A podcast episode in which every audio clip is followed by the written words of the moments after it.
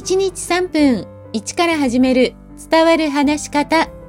こんにちは。フリーアナウンサー、話し方講師、キャリアコンサルタントの三島澄江です。番組をお聞きくださいましてありがとうございます。さて、今回は興味を持ってもらえる工夫についてです。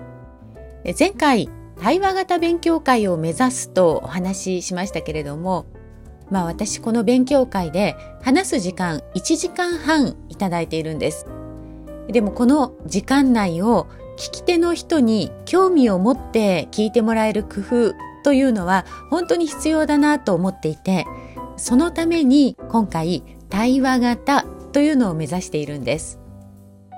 まあ、普段の研修でもここは意識しているところなんですけれども実はいくつかポイントが私が注意しているポイントがあるんです。今回は3つお伝えします。1つは問いかけることです。2つ目は問いかけた後聞き手からの質問や感想にリアクションをする。そして3つ目は参加者が考えているであろうということを私が言葉にする。ということ。まず一つ目の問いかけるなんですけれども、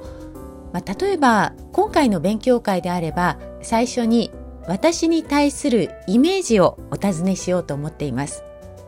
まあ、これはアイスブレイクも兼ねているんですけれどもその後の話のプロローグ的役割もあるんです。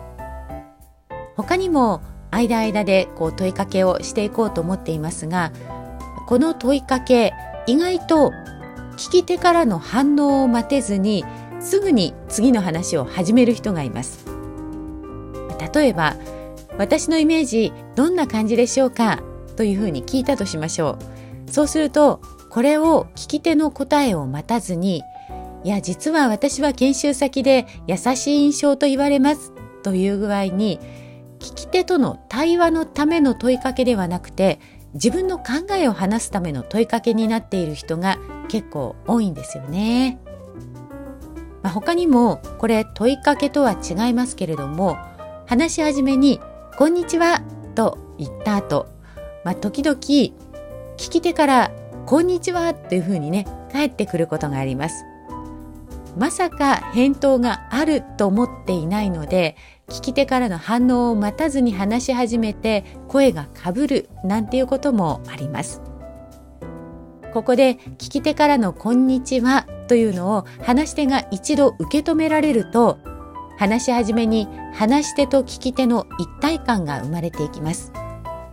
問いかけるときはなぜ問いかけるのかどうしたいかを考えておくとより効果が高いものになります。